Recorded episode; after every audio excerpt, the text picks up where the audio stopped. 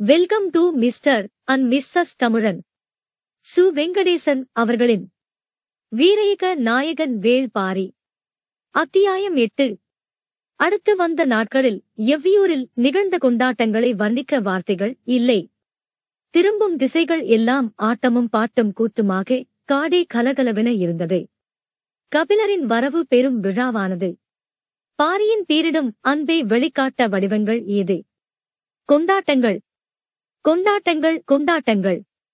கபிலரை தோளிலே சுமந்து வந்தான். பாரி என்ற செய்தி நாடு எங்கும் பரவியது. கபிலர் யார் என பரம்பு மக்களுக்கு நேற்று வரை தெரியாது. ஆனால் தங்களின் தலைவன் தோளிலே சுமந்த ஒரு மாமரிதனைப் பற்றித்தான் இப்போது காடு எங்கும் பேச்சு. ஒரே நாளில் கபிலர் காட்டின் கதையாக மாறினார். அவரை அழைத்து வந்த நீலனும் வேட்டூர் பழையனும் இப்போது எல்லோராலும் தேடப்படும் மனிதராக இருக்கின்றனர். வேட்டுவன் குன்றில் கால் பதித்ததில் இருந்து எவ்வியூருக்குள் நுழையும் வரையிலான கபிலரின் ஒவ்வொரு அடியும் இப்போது பழையனின் கதைக்குள் மிதந்து கொண்டிருக்கின்றன. தனது வீரத்தால் பேர் எடுத்து நீலனின் புகழ் கபிலரால் இன்னும் உச்சத்துக்குப் போனது. எந்நேரமும் இளம் பெண்கள் சூழ இருக்கும் நீலனைக் கண்டு அவரது நண்பர்கள் சற்றே பொறாமை கொள்கின்றனர். காலிலே தசைப்பிடிப்பு ஏற்பட்டவுடன் திருப்பி அனுப்பாமல் அழைத்து வந்து நீலனை கட்டி அழைத்தான் பாரி. கண நேரத்துக்குள் அவருக்கு தலைமயக்கி மூலிகை கொடுக்க வேண்டும் என நீ துணிந்ததுதான் மிக முக்கியம். சிறந்த வீரனால் மட்டுமே அந்நிலையில் நாகைக் கிடங்குக்குள் நுழைய முடியும் பாரி சொன்ன சொற்களை இப்போது எல்லோரும் சொல்கின்றனர். கொற்றவை விழா தொடங்க ஒரு வார காலம் இருக்கு. இப்போது கபிலருக்கான விழா தொடங்கியது. கபிலரின் வருகை காட்டின் திருவிழா என்று பாரி சொன்ன சொல்லில் இருந்து அது தொடங்கியது. காட்டின் விழா என்றால் அதன் முதல் வெளிப்பாடு வேட்டைதான். பெரும் உற்சாகத்தோடு பல குழுக்கள் வேட்டைக்கு புறப்பட்டு போகும். சொல்லி வைத்த பொழுதுக்குள் ஊர் வந்து சேர வேண்டும். வேட்டையில் சிக்கும் முக்கியமான விலங்கு எதுவோ அதுதான் அன்றைய விருந்தை தீர்மானிக்கும். ஒவ்வொரு விலங்கின் ருசிக்கும் ஏற்ற மதுவகை உண்டு. மதுவின் தன்மைக்கு ஏற்றபடியே இசை முழங்கும். இசைக்கு ஏற்பவே ஆட்டம். அன்றைய ஆட்டத்தின் ஆரம்பம் வேட்டையாடப்படும் விலங்கில் இருந்தே தொடங்குகிறது. அது மானாட்டமா மயிலாட்டமா விழா கூத்தா காட்டு எருமையின் கும்பாட்டமா என்பது மதுவோடும் உணவோடும் இசையோடும் ஆட்டத்தோடும் கலந்தது. மான்கறிக்கு ஈச்சங்கள் ஈடுபடாது. பறவைகளின் கறிக்கு தென்னங்கள் பொருந்தாது. ஈனா கெடாரிக்கு மூன்றாம் நாள் பனங்கள்தான் சிறந்தது. அத்தி மதுவுக்கும் அறுபதாங்கோழியின் கறிக்கும் ஈடு இவ்வுலகில் கிடையாது. அறுபதாங்கோழி அகப்படாதா? என ஏக்கத்தோடு இருந்தான் பாரி. வேட்டைக்குப் போன ஒரு குழுவாவது அறுபதாங்கோழியை பிடித்து வரும் என மூன்று நாட்களாக பாரி ஆசையோடு காத்திருக்கிறான். கபிலர் எனும் பெரும்புலவர் வந்திருக்கிறார். அந்த வருகையை கொண்டாட அறுபதாங்கோழியே பொருத்தமானது. பாரியின் ஆசை இன்றாவது நிறைவேற வேண்டும் என எவ்வியூரில் இருக்கும் ஒவ்வொருவரும் ஆசைப்படுகின்றனர். முதல் நாளும் கிடைக்கவில்லை. அடுத்த நாளும் கிடைக்கவில்லை. இந்த செய்தி எங்கும் பரவ பரம்பு நாட்டில் இருக்கும் எல்லா ஊர்களும் காட்டுக்குள் அறுபதாங்கோழியை தேடி தினமும் அலைகின்றன.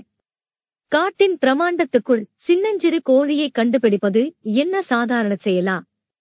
அறுபதாங்கோழி தான் பிடிபடுவதை அதுதான் முடிவு செய்யும் என்பார்கள்.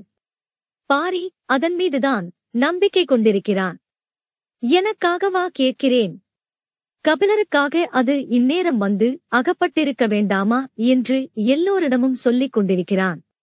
ஒரு குழந்தையைப் போல அடம்பிடிக்கும் பாரியின் ஆசையை நிறைவேற்ற ஒவ்வொருவரும் துடியாகத் துடிக்கின்றனர். இந்நேரம் ஆயிரம் யானைகளைக் கூட ஓட்டி வந்திருக்கலாம். ஆனால் காட்டுக்குள் கோழி பிடிப்பது எளிதான செயலா? இது பாரிக்கு ஏன் புரியவில்லை? பச்சிளம் பிள்ளையைப் போல அடம்பிடிக்கிறானே என்று புலம்பியபடியே காட்டின் இண்டு இடுக்கு எல்லாம் நுழைந்து தேடுகின்றனர் பரம்பு மக்கள். விவரம் தெரிந்தவர்கள் புலிகளின் நடமாட்ட பகுதியை நோக்கிப் போய்க் கொண்டிருக்கின்றனர். கபிலர் திகைத்துப் போயிருந்தார் ஒவ்வொரு நாளும் பெரும் விருந்துகளோடுதான் தொடங்குகிறது. மறுநாள் அதைவிடச் சிறந்த விருந்து அரங்கேறுகிறது அவர் யவன திரளை பாண்டிய கிழவனோடு உட்கார்ந்து நாட்கணக்கில் குடித்திருக்கிறார். சேரனோடு பெருவிருந்து உண்டு மகிழ்ந்திருக்கிறார். ரசனையில் சோழனே சிறந்தவன் என கருதுபவர் கபிலர். அவரது உபசரிப்பும் ஏற்பாடுகளும் அவ்வளவு எழில் வாய்ந்தவையாக இருக்கும். அவை எல்லாம் அதிகாரத்தாலும் ஆடம்பரத்தாலும் நடப்பவை செல்வத்தின் திளைப்பில் நடப்பவை. ஆனால் இங்கு நடப்பது முற்றிலும் வேறானது. பாவனைகளும் அலங்காரமும் படியாத மானுட அன்பின் தூய வடிவம். அதே தூய்மையுடன் இருக்கும் ஒருவனால்தான் இதை அனுபவிக்க முடியும்.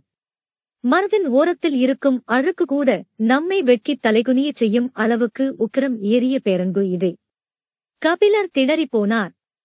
ஆறுக நாட்டுச் சிறுகுடி மன்னன் செம்பனிடம் தான் சொல்லி வந்த வார்த்தைகள் உள்ளத்தை அறுத்துக் கொண்டிருந்தன. பாரியின் தூய்மையான அன்புக்கு முன் நான் கூனிக் குறுகியே நிற்கிறேன். நான் அதற்குத் தகுதியானவன் அல்ல அவரது புகழ் மீது ஐயங்கொண்டு அதைக் கண்டறியவே நான் இங்கு வந்தேன். இதை அவரிடம் சொல்ல வேண்டும் என்று கபிலரின் மனம் தவித்தது. பாரியின் நிழல் போல் எந்நேரமும் உடன் நிற்பவன் முடியன். வேகமும் வீரமும் கொண்ட இளைஞன். அவரது இடுப்பில் ஒரு பக்கம் வாளும் இன்னொரு பக்கம் மாட்டுக்கொம்பும் தொங்கிக் கொண்டிருந்தன. பழமையும் புதுமையுமான இரண்டு ஆயுதங்களை ஒரு சேர வைத்திருந்தான்.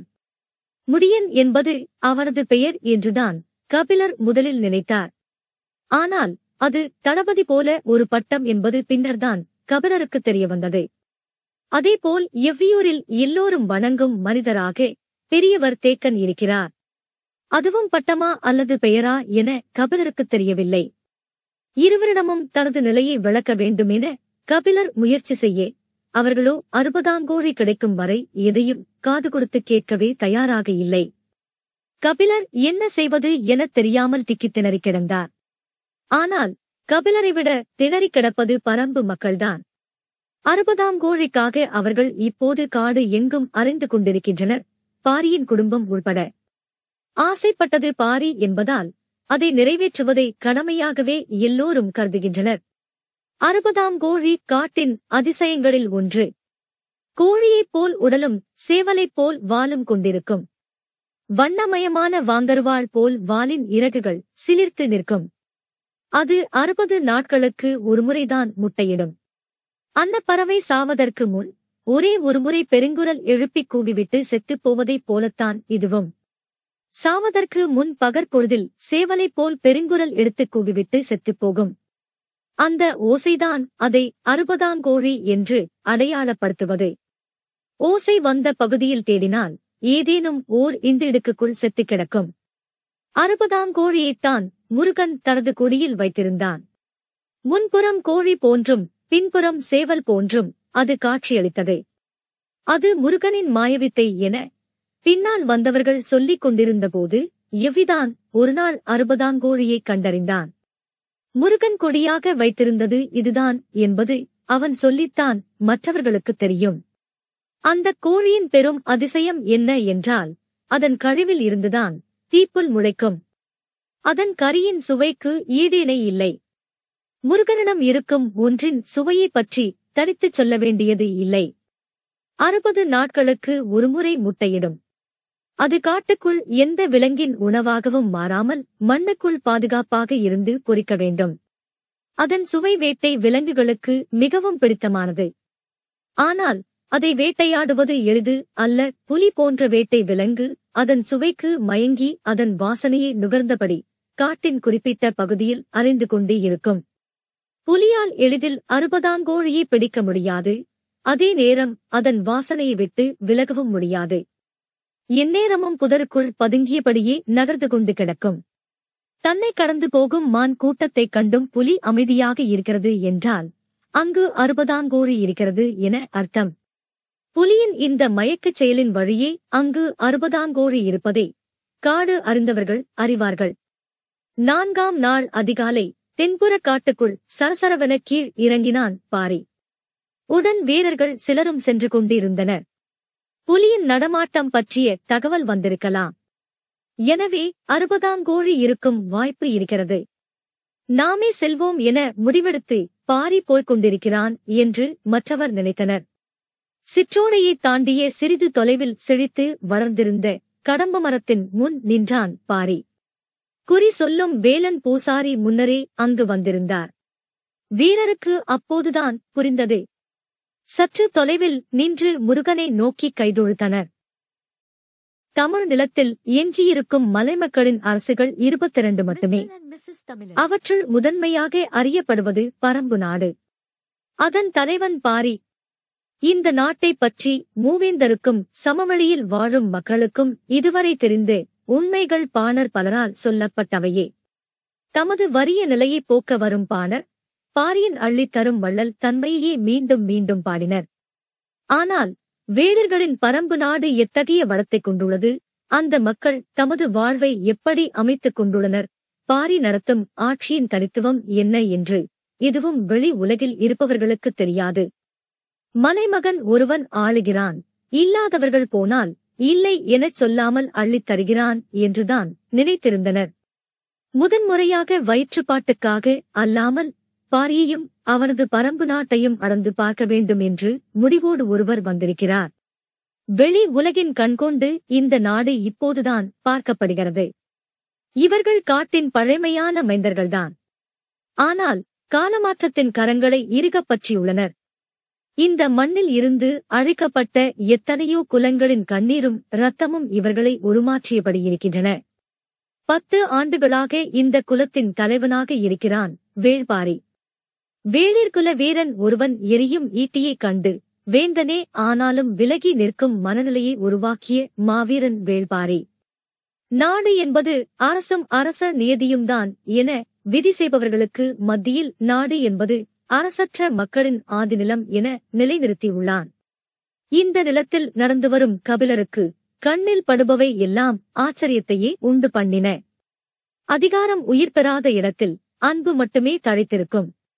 ஆசை கோபம் சோகம் எல்லாமே அன்புமயமாக நிகழும் ஓர் உலகின் நிகழ்வை கனவில் கூட காண முடியாதே.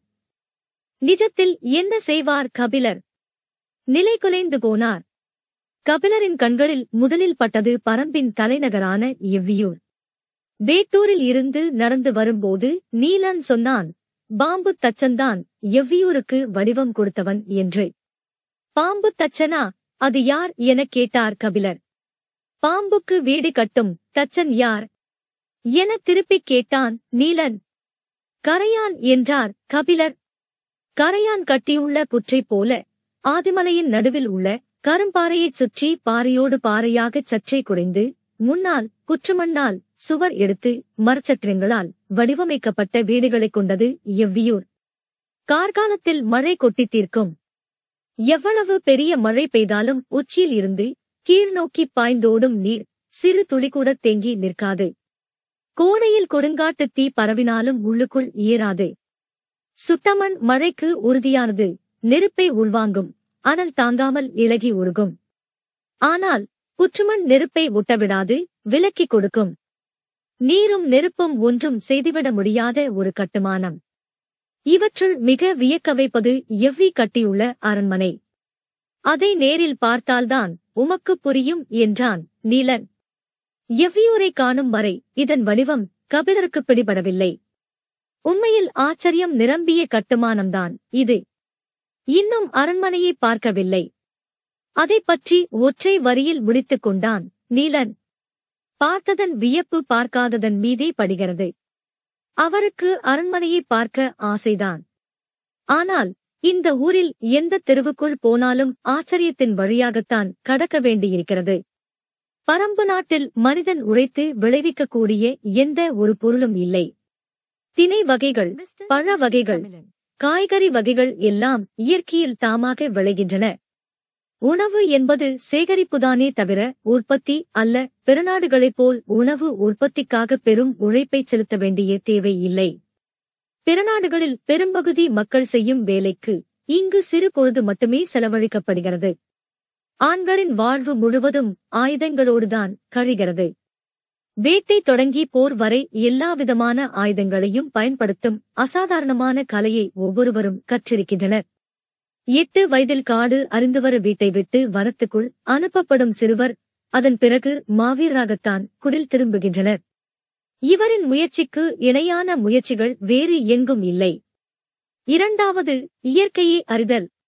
தாவரங்கள் விலங்குகள் பறவைகள் காலநிலைகள் ஆகியவற்றைப் பற்றி இவருக்கு இருக்கும் பேரறிவுக்கு இணை சொல்லும் அறிவு வேறு எவருக்கும் இல்லை. அதனாலேயே இவர்கள் மருத்துவத்தில் அற்புதங்களை கைவரப் பெற்றவராக இருக்கின்றனர். மருத்துவம் கைவரப் பெற்றதாலேயே வீரத்தின் எல்லையை இன்னும் கூட்டுகின்றனர். பயிற்சியின் போது வாழ்முனை நெஞ்சை கீறிப் போனாலும் கவலை கொள்ளும் வீரன் எவனும் இல்லை. அத்தா பொருத்தி மூலிகையை கண்டறிந்த பிறகு சதையை அறுத்துக் கொண்டு போனாலும் அறுத்ததை பொருத்திக் கொடுக்கிறான் மருத்துவன். பரம்பு நாடு அபரிமிதமான ஆற்றலோடு இருக்கிறது. வெளியுலகுக்கு பெரிதாகத் தெரிவது பாரியின் புகழ்தான். ஆனால் அதைவிட பெரிய ஆற்றலும் அறிவும் ஆச்சரியங்களும் இங்கு இருக்கின்றன. ஆனால் இவை எல்லாவற்றையும் விட கபிலர் அதிசயித்தது இந்த மக்களின் வாழ்முறையைத்தான். ஒவ்வொருவருக்கு என தனித்த சொத்தும் எப்பாடுபட்டாயினும் அதைச் சேமித்துப் பெருக்க வேண்டும் என்ற பெருந்தாகமும் இங்கு இல்லை. இயற்கை பிற உயிரினங்களுக்கு வடிவமைத்த குண எல்லைகளைக் கடந்து மனிதன் போகவில்லை. மழை வந்ததும் செழிப்புறத் தழைத்து வெயில் காலத்தில் வாடித்து வந்து மலரும்போது நறுமணம் வீசி கனியும்போது அள்ளி வழங்கி உதிரும்போது சத்தம் இல்லாமல் மண்ணில் மக்கி தம்மை உரமாக்கியபடி பயணத்தை முடித்துக் கொள்ளும் இந்த வாழ்க்கை கபிலரை மண்டியிட்டு வணங்க வைத்தது. கடம்ப மரத்தின் முன் மண்டியிட்டு வணங்கிய பாரி நீண்ட நேரம் கழித்தே எழுந்தான். வேலன் பூசாரி குறி சொன்ன வார்த்தைகள் எவையும் அவனது காதுகளில் விழவில்லை. அவன் முருகனை வணங்கி நின்றான். ஆனால் அவன் மனம் வணங்கவில்லை. அவனுக்கு இருந்தது கோபம். அதை தெரிவிக்க வேண்டும் என்பதற்காகவே இறங்கி வந்தான். காற்றின் அசைவின்றி இறுகி நின்றது கடம்ப மரம் பாரியும் கோபம் தளர்த்தாமலே திரும்பினான். எதிரில் செய்தி சொல்ல ஒருவன் வேகமாக இறங்கி வருவது தெரிந்தது. பாரிக்கு ஆவல் மேலிட்டது. அறுபதாங்கோழியைப் பற்றிய செய்தி வருகிறதோ என எண்ணினான். வந்தவன் வணங்கிவிட்டுச் சொன்னான். குடநாட்டு அமைச்சர் கோளூர் சாத்தன் தங்களைக் காண வந்திருக்கிறார். இத்துடன் சு. வெங்கடேசன் அவர்களின் வீரயுக நாயகன் வேள்பாரி. அத்தியாயம் எட்டு. இனிதே நிறைவடைந்தது. ஆதரவு அளித்த அனைவருக்கும் நன்றி. இதன் அடுத்த அத்தியாயத்தை கேட்க மிஸ்டர் அண்ட் மிஸ்ஸஸ் தமிழன் சேனலுக்கு சப்ஸ்கிரைப் பண்ணுங்க. நன்றி வணக்கம்.